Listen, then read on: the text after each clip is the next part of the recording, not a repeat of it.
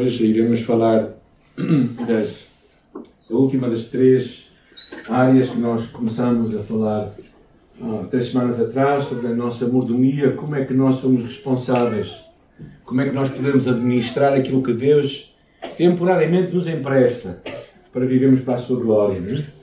É? Há um tempo atrás falámos acerca do tempo, é? uma dádiva que Deus nos dá todos os dias, fresquinha pela manhã, 24 horas. Todos os dias Ele dá 24 horas por dia, 7 dias por semana. E nós devemos usar bem esse tempo, aproveitar as oportunidades para a glória de Deus.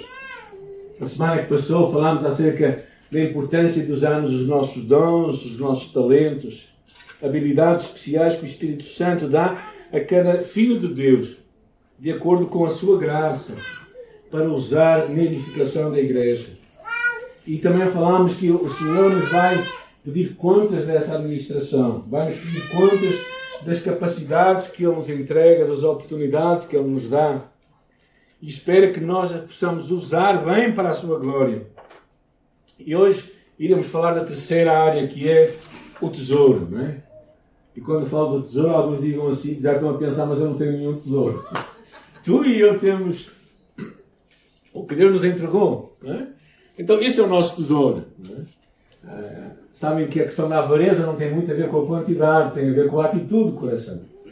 Então, na verdade, Jesus fala muito acerca deste tema e a Bíblia fala muito sobre este assunto. É? Por que que, afinal, vamos falar deste assunto? Eu acho por várias razões. Uma delas é que Jesus fala mais da questão do dinheiro do que do céu e do inferno. E se calhar porque o que nós fazemos com o dinheiro aqui vai determinar onde é que nós vamos passar lá em frente, a eternidade. Por isso não vale a pena falar de eternidade se nós no presente não fazemos boas escolhas na vida. E também Jesus sabe muito bem o quanto a, a, nosso, a nossa relação com o dinheiro e com os recursos que nós temos vai, vai influenciar a nossa espiritualidade, a nossa caminhada com Deus, a nossa fé, o nosso amor. Outra coisa que nós percebemos é que há mais de 2.300 versículos que falam sobre dinheiro e finanças. Numa série sobre os sete pecados mortais, dadas pelo pastor Tim Keller, falecido há pouco tempo, a esposa dele lhe disse uma coisa: disse assim, que a palestra que ele iria dar sobre a ganância seria certamente a que teria menos público. E tal aconteceu. Porquê? Porque a ganância normalmente traz uma cegueira ao coração. Tendamos sempre a nos comparar com outras pessoas à nossa volta e nos esquecemos daquelas pessoas normalmente que vivem bem piores do que nós. Por exemplo, se falarem com um americano, a maior parte dos americanos, 72%, considera-se da classe média. Apenas 2% se consideram da classe alta. Agora, quando estrangeiros visitam a América, se calhar a avaliação deles é muito diferente desta realidade. então, o, que eu quero mostrar é que muitas vezes eh, esta, esta questão da ganância faz-nos faz ficar cegos. E também porque que Jesus fala disto? Porque é algo que ocupa a nossa vida todos os dias. Eu sei que agora algumas pessoas não usam ninguém, não é? usam cartões usam aplicativos, não é? Que é uma coisa diferente, não é? Mas o dinheiro está lá. E no Velho Testamento, Jesus, já no Velho Testamento, Deus vinha falando ao povo, vinha dando indicações para que, para que houvesse sustento na casa de Deus e também para que o povo aprendesse a colocar Deus em primeiro lugar. Houve muito ensino sobre este assunto. Há muitos ensinos sobre, sobre as ofertas, que eles traziam sobre, por exemplo, a oferta das primícias, que era as primeiras colheitas. Eu acho esta, esta oferta das mais significativas. Sinceramente, até mais que o dízimo, que também era outro tipo de oferta.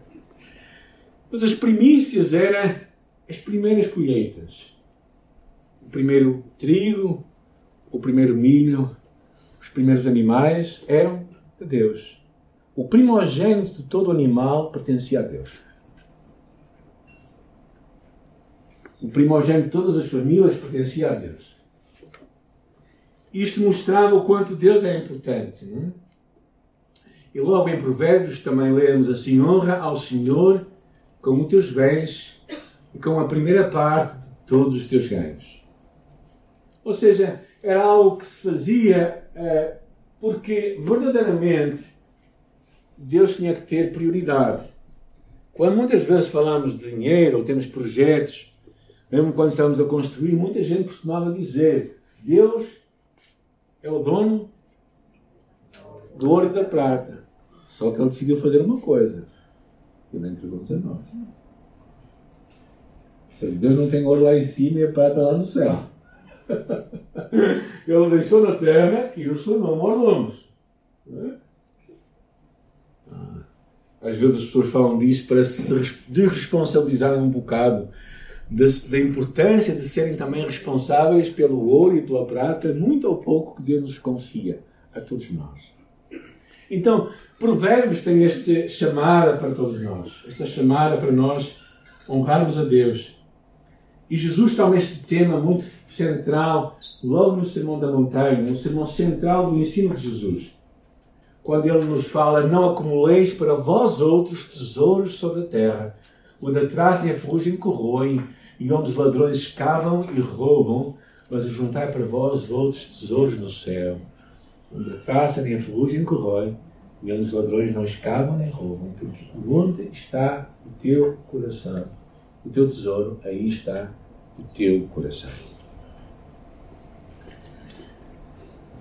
O que Jesus está aqui basicamente a falar é que denuncia a questão do amor ao dinheiro.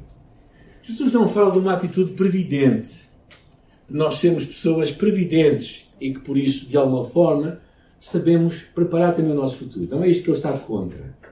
O que ele está contra é contra, quanto a uma atitude tão preocupa, preocupante e tão preocupada em que o nosso amor ao dinheiro rouba claramente o nosso amor por Deus. E basicamente no final deste versículo, ele diz assim: Porque onde está o teu tesouro, aí está o teu coração. A grande preocupação de Jesus é onde está o nosso coração é o ídolo que tu e eu levantamos em nossa vida, aquilo que ocupa o lugar de Deus para, em nós. E é por isso que logo a seguir ele afirma: é? Ninguém pode servir a dois senhores, porque ou há de aborrecer-se de um e amar o outro, ou se devotará a um e desprezar o outro. E o que eu acho interessante, e eu sublinhei isso, é não podeis, não é não deveis, não podeis. Não podemos ter dois amores, não é? Só Marco Paulo, já sabem. Agora, se querem saber que é o Marco Paulo, algum estrangeiro, depois fala comigo, está bem? Mas nem esse tinha dois amores. É, não, eu devia ter um, um, alguns mais. Mas a ideia aqui é que nós não podemos, não podemos, não é não devemos, é não podemos servir a dois senhores. Ou seja, nós temos que devotar o nosso coração para algo que vai uh, agarrar a nossa energia, o nosso pensamento. E isso é o central. O resto vem como, como acréscimo. O resto vem por necessidade. Por isso é que nesta passagem também há, há o grande conselho de Jesus de nós não andarmos ansiosos por coisa alguma, porque o Senhor vai cuidar de nós. O amor do, do, do dinheiro, ao dinheiro é um dos concorrentes ao nosso amor por Deus. E Jesus conta muitas, conta histórias muito interessantes acerca de como histórias de fracasso na vida de pessoas por causa disto. Quando ele fala daquela semente que foi lançada, ele fala: o que foi semeado entre os espinhos é o que ouve a palavra, mas os cuidados deste mundo, as seduções da riqueza, sufocam a palavra, ela fica infrutífera. Quando ele conta a história do, do rico louco, ele diz: Acautelai-vos e guardai-vos da avareza, porque a vida de qualquer pessoa não consiste na abundância daquilo que possui e propôs uma parábola, dizendo: Herdade de um homem rico tinha abundância e razoava entre ele entre si, dizendo: Que farei? Não tenho onde recolher os meus frutos. E disse: Farei isto, recolherei os meus celeiros, edificarei outros maiores, recolherei todas as minhas novidades e meus bens. Até aqui tudo bem. Mas aqui começa uma ideia à minha alma. Alma, tens em depósitos muito bens para muitos anos. Descansa, come, bebe e folga. Mas Deus lhe disse: Louco, esta noite te pedirão a tua alma e que tens preparado para quem será. assim é aquele que para si junta e não é rico para Deus. Mas também Jesus fala de pessoas que usaram bem as suas riquezas. Joana, mulher de Cusa, administrador da casa de Herodes, Susana e muitas outras, essas mulheres, ajudavam a sustentá-los, falando de Jesus e dos discípulos, com os seus bens. E falando de Zequeu, Zequeu levantou-se e disse ao Senhor: Olha, Senhor, estou dando metade dos meus pobres, e se alguém aqui coisa alguma, devolverei quatro vezes mais. Eu estou certo que Zequeu estava a dar não lhe ia tornar pobre, ao que parece. Mas ele percebe onde devia estar o seu coração, onde deveria estar o centro da sua vida. A igreja primitiva, lemos que alguns, vendendo as suas, as suas propriedades e bens, distribuíam a cada um conforme a sua necessidade. Ou seja, a Bíblia fala de gente rica que usou bem as suas riquezas e fala de gente rica que usou mal as suas riquezas porque colocou nesse o seu coração. E quando pensamos em riqueza, não falamos de gente rica, falamos de gente que tem. E tudo o que tem pode atrair o nosso coração. E por isso, essa é a chave de tudo quando olhamos para esta questão do tesouro é perguntar se estamos plenamente conscientes de que aquilo que o Senhor decidiu nos entregar e confiar se nós estamos a pensar que é nosso ou que vamos prestar contas a Deus. Eu acho que esse é o shift, da mudança que todos nós precisamos. Vivermos como mordomos de Deus e não como donos. E por isso Jesus tem muitas parábolas. Eu decidi somente escolher uma. E diz assim: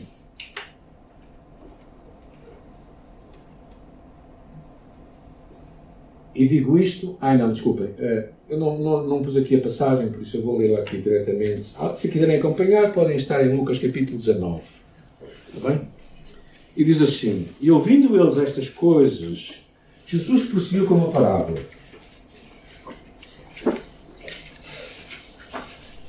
E disse, pois, um certo homem nobre partiu para uma terra remota a fim de tomar para si um reino e voltar depois. E chamando dez servos seus, deu dez minas e disse-lhes: Negociai até que eu venha. E aconteceu que, voltando ele, depois de ter tomado o reino, disse que lhe chamassem aqueles servos, a quem tinha dado o dinheiro, para saber o que cada um tinha ganhado, negociando. O reino de Deus é semelhante a um rei que entrega aos seus servos, a ti e a mim. E espera que lhe prestemos contas daquilo que nos confia. E Jesus condena um dos servos que, com uma atitude errada, não administrou bem a riqueza que lhe foi confiada.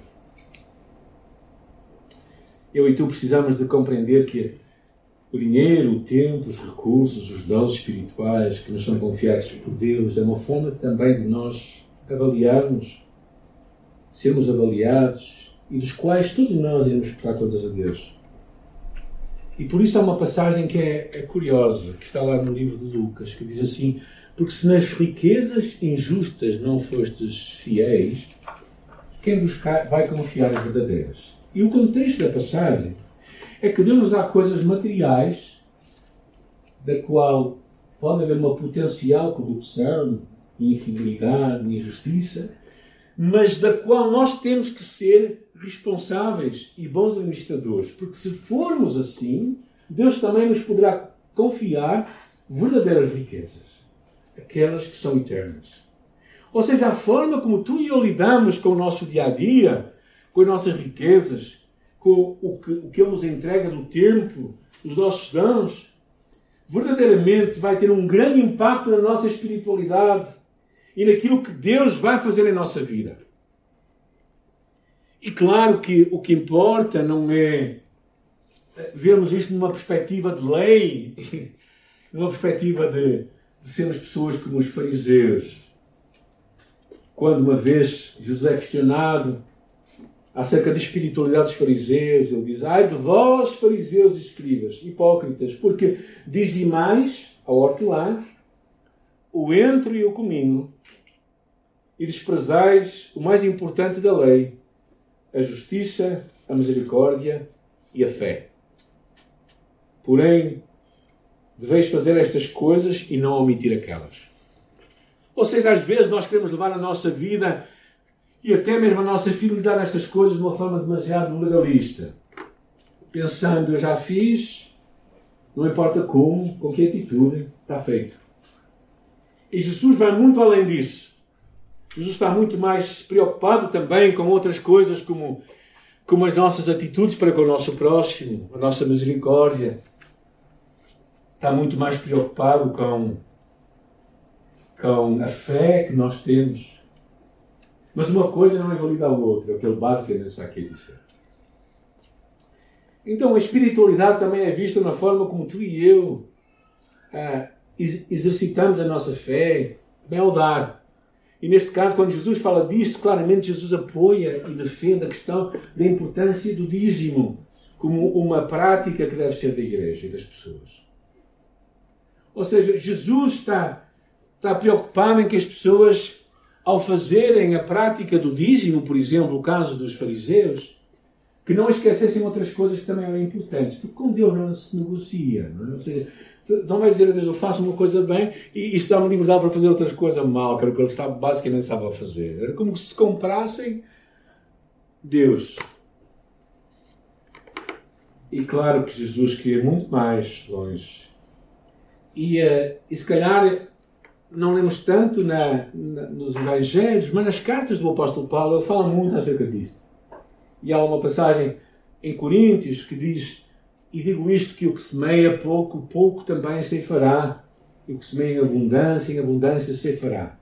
Cada um contribua segundo propôs no seu coração, não com tristeza ou por necessidade, porque Deus ama ao que dá com alegria. Vamos lembrar aquela criança que vem para a igreja não é? com duas moedas no bolso para dar, eh, uma para dar uma oferta e outra para comprar um chocolate. Não é? E pelo caminho ele perde uma moeda, cai num bueiro e diz assim: Lá se foi a moeda da igreja. Portanto, nós somos assim, não é? De dar com alegria. Quase que me dá vontade de mostrar alguns vídeos que às vezes se dá na. Um deles que dava em alguns contextos mais africanos, eles a dançar, não é? Faziam uma grande festa para dar uma oferta. É tão bem quem lembra-se quando estivemos lá em Mutarar, do levantamento de oferta para nós? Nós a recebemos com muita gratidão. Foi uns 20 euros, não? Foi 120. Foi 120 mil meticais. Meticais. Mais ou menos 25, 25 euros. Eu sei que alguns deles deram com alegria, outros eram, ficaram um bocado forçados. Foi cinco vezes a oferta naquele dia. O, o pastor contava dizia, não chegou, vamos. e assim foi, quer dizer, e aquilo até que não, não foi aqui. Foi, um bocado, nós ficámos até um bocado assim sem graça. Mas acredito que muitos daqueles irmãos que estiveram ali deram com alegria e deram com satisfação. E às vezes, mas a importância do apóstolo estava a trabalhar muito a questão do coração. A questão do serviço também é a mesma coisa. É? E Deus é poderoso para fazer, fazer abundar em todos vós a graça, a fim de que, tendo sempre em tudo toda a suficiência, abundeis em toda a boa obra. Conforme está escrito, espalhou, deu aos pobres. A sua justiça permanece para sempre. Ora, aquele que dá semente ao que semeia, Deus, meus amigos, também vos dê pão para comer e multiplique a vossa sementeira e aumente os frutos da vossa justiça para que em tudo enriqueçais para toda a beneficência, a qual faz que por nós se deem graças a Deus. O propósito era a partilha, porque a administração desse serviço não supre não só supra as necessidades dos santos, reparem, mas também abundante, é abundante em muitas graças que se dão a Deus. A importância do dar não é somente cumprir uma, tapar um buraco, uma necessidade. É dar glória a Deus. É que Deus seja glorificado. E este foi um, um, caso concreto que houve da igreja de Corinto, que sabendo a necessidade e a dificuldade da igreja lá em eh, Jerusalém, enviou por várias vezes oferta. E a ideia não era somente tapar o buraco, suprir a necessidade, a ideia era também que o nome de Deus fosse levantado e glorificado. Então, o que nós percebemos é que quando nós pensamos em dar, não é somente para pagar as contas da igreja, ou apoiar os missionários que nós temos, as pessoas que agora nós temos na escola bíblica. A importância disso não é somente pagarmos isso. A importância disso, de nós damos, é que Deus seja glorificado. Eu aprendi isto quando eu tinha meus 15 anos de idade. E dei a minha primeira, o meu primeiro dízimo a Deus. Foram 150 escudos. Traduzido em euros? 75 cêntimos. 75 cêntimos, exatamente. 75 cêntimos há, há 10 anos atrás. O meu primeiro trabalho, não é? Não, há muitos anos atrás. Há 43 anos atrás. No meu coração coloquei a importância de sempre colocar Deus em primeiro lugar. E eu e minha esposa fizemos isso toda a nossa vida. E em muitas alturas, quando tínhamos muita dificuldade e não conseguíamos, nós dissemos: Senhor, nós estamos em dívida contigo. Vamos acertar contigo.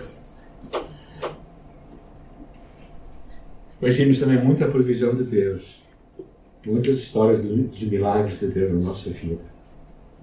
Por quem é fiel no pouco, Deus também o vai abençoar. A questão do dar não tem a ver com quantidade, tem a ver com o coração. Onde estiver o vosso tesouro.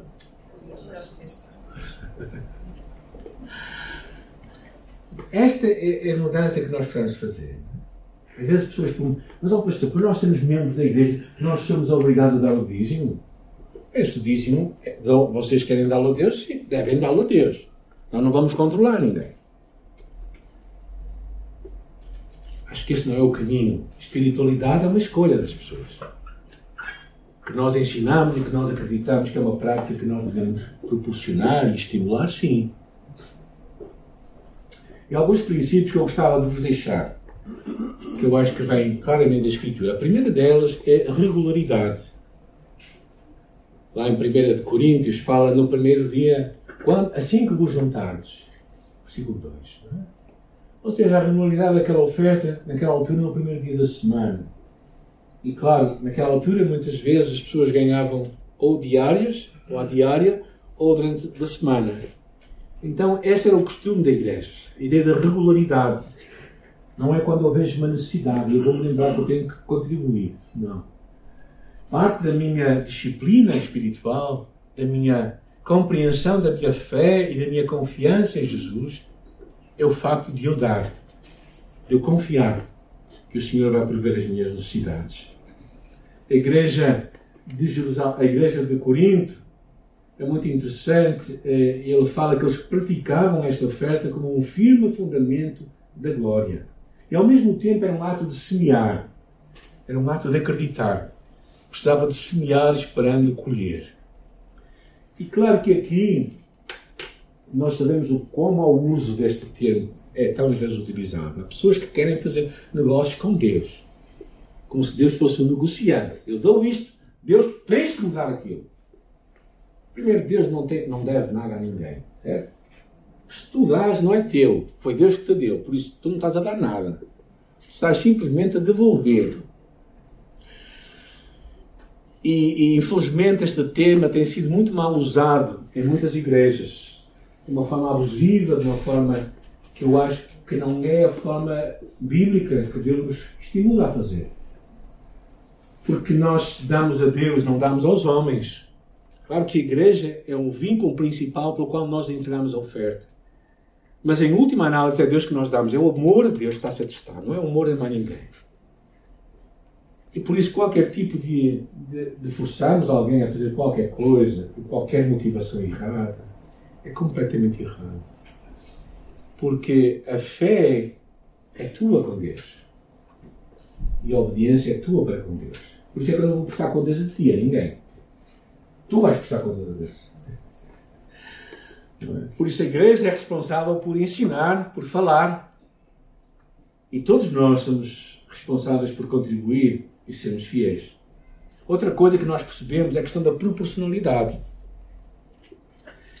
E claro que nós percebemos isto em muitas histórias, até naquela história que Jesus fala, não é? daquela mulher que, que dando aquela oferta, que se ouvia a cair, porque era, era um, o gasofilácio era um, era um lugar nas quais ofertas, não era um cesto de ofertas, nem era uma, mas era um, uma caixa que tinha uma, assim, um, tinha um funil.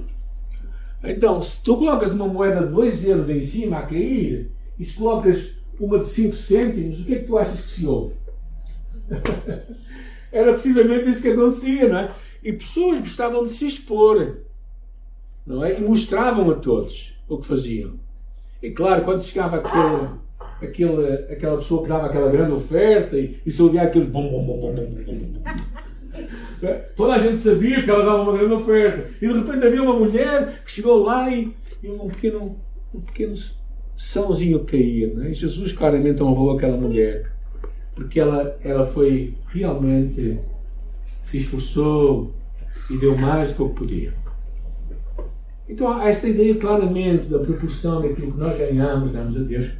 E um grande princípio que, que Coríntios fala é da importância da generosidade. Nós damos com alegria, não por necessidade. Uh, e, e neste contexto, há um versículo que salta para mim, aos meus olhos que se encontra também em Coríntios, que diz assim: Porque já sabeis a graça do nosso Senhor Jesus Cristo, que sendo rico, por amor de vós, se fez pobre, para que pela sua pobreza enriquecesse. Esta mudança de um Deus que é rico, que se torna pobre, para que nós possamos ficar ricos da verdadeira riqueza. Mostra-nos o quanto tu e eu devemos estar gratos. Se nós somos salvos pela graça de Deus, muita mais obrigação temos de ser generosos do que aqueles que no Velho Testamento achavam que eram salvos pela lei. Quando tu e eu somos salvos por Deus, então nós percebemos que tudo o que nós temos e tudo o que nós somos realmente pertence ao Senhor. Assim, o dízimo é um princípio presente na vida dos filhos de Deus. E isso muito antes e muito depois da lei. Na verdade, até antes da lei, nós nós lemos Abraão, que não tinha recebido a lei ainda, que foi entregar o seu dízimo a Melquisedeque. Mas depois, o que nós percebemos é a importância de sermos regulares, de sermos generosos e de sermos proporcionais àquilo que o Senhor nos entrega.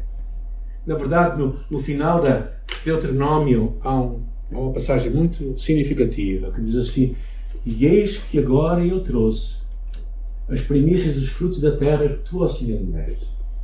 Muito interessante isto, não sei se vocês conseguem perceber. É esta frase é muito interessante. Eu trouxe. Eu trouxe o, o que eu recebi.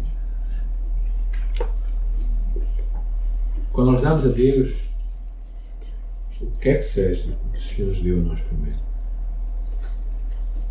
E eu acho que mais do que tudo, como eu digo, volto a dizer, é uma questão de coração.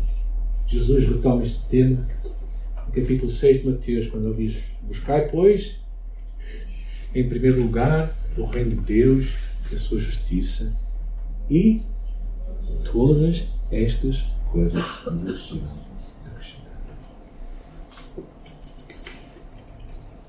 É, certamente que poderemos contar a história da provisão de Deus na nossa vida pessoal e em gratidão devolvemos o que Ele nos entregou e confiou. Para que um dia, quando prestamos contas do que Ele temporariamente nos confiou, não sejamos encontrados sem falta, mas com alegria possamos ver o Nosso Senhor, ouvir, ouvir a boca dele as palavras Sobre o pouco foste fiel, sobre muito te colocarei ante no rosto do Senhor. E por isso é meu encorajamento para todos nós aprendermos a, a perceber o nosso papel como mordomos dos recursos de Deus.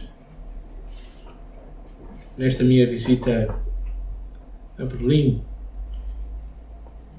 uma das imagens que eu queria ver.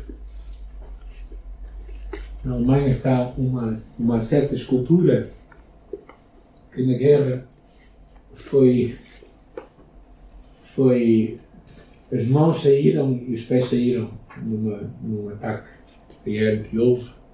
Então a estátua ficou só com a parte do corpo. E por baixo pensaram se iriam reconstruir ou não, mas por baixo puseram simplesmente uma, um aviso dizendo: Vós sois as mãos e os pés de Jesus. Por isso, onde Deus te leva a ti e a mim, nós somos o corpo de Cristo. A nossa responsabilidade de viver Jesus nos contextos em que estamos é muito grande, de sermos fiéis a Ele. Por isso que o Senhor nos ajuda a usar as oportunidades, o tempo, os dons, os recursos financeiros para a glória de Deus e para sejamos fiéis naquilo que Ele nos controla, que Ele nos confia. Oremos. Nesta manhã, Senhor, eu oro pelo Espírito Santo que vá de encontro à necessidade de cada um. Oramos por aqueles que estão a passar lutas e desafios dificuldades financeiras, oramos também pela tua provisão e pela tua resposta às suas necessidades, Senhor. Oramos para que tu possas levantar através, talvez através de nós também, ou de outras formas, Senhor, tu possas levantar recursos para os abençoar. Oramos, Pai, por aqueles que estão à procura de trabalho, oramos que tu possas responder às suas orações. Oramos por aqueles que estão à procura de uma outra oportunidade, oramos que tu possas guiar as suas vidas, Senhor, e abençoá-los neste processo. E também, Senhor, oramos por todos nós que sejamos também achados fiéis nesta nossa, neste nosso dar a Ti. Não dar simplesmente dinheiro, mas darmos a nós próprios a Ti. Porque aí começa todas as coisas. E por isso, Senhor, eu peço que realmente fales ao nosso coração, continues a nos abençoar, ajudar também a sermos bons mordomos, como igreja, daquilo que Tu nos confias, Senhor não somente pensando em nós, como responsáveis por nós próprios, mas também pensando no Teu reino, Senhor, de forma a sermos abençoadores da Tua obra. E por isso continua-nos, Senhor, a, a, dar a possibilidade de, de, abençoar outros em outros lugares, em outros contextos, uh, em outros ministérios, Senhor, ajuda-nos a sermos generosos para podermos continuar a abençoá-los e a ver a Tua bênção onde quer que nós estejamos, Senhor. Também para a tua glória nós oramos em nome de Jesus. Amém.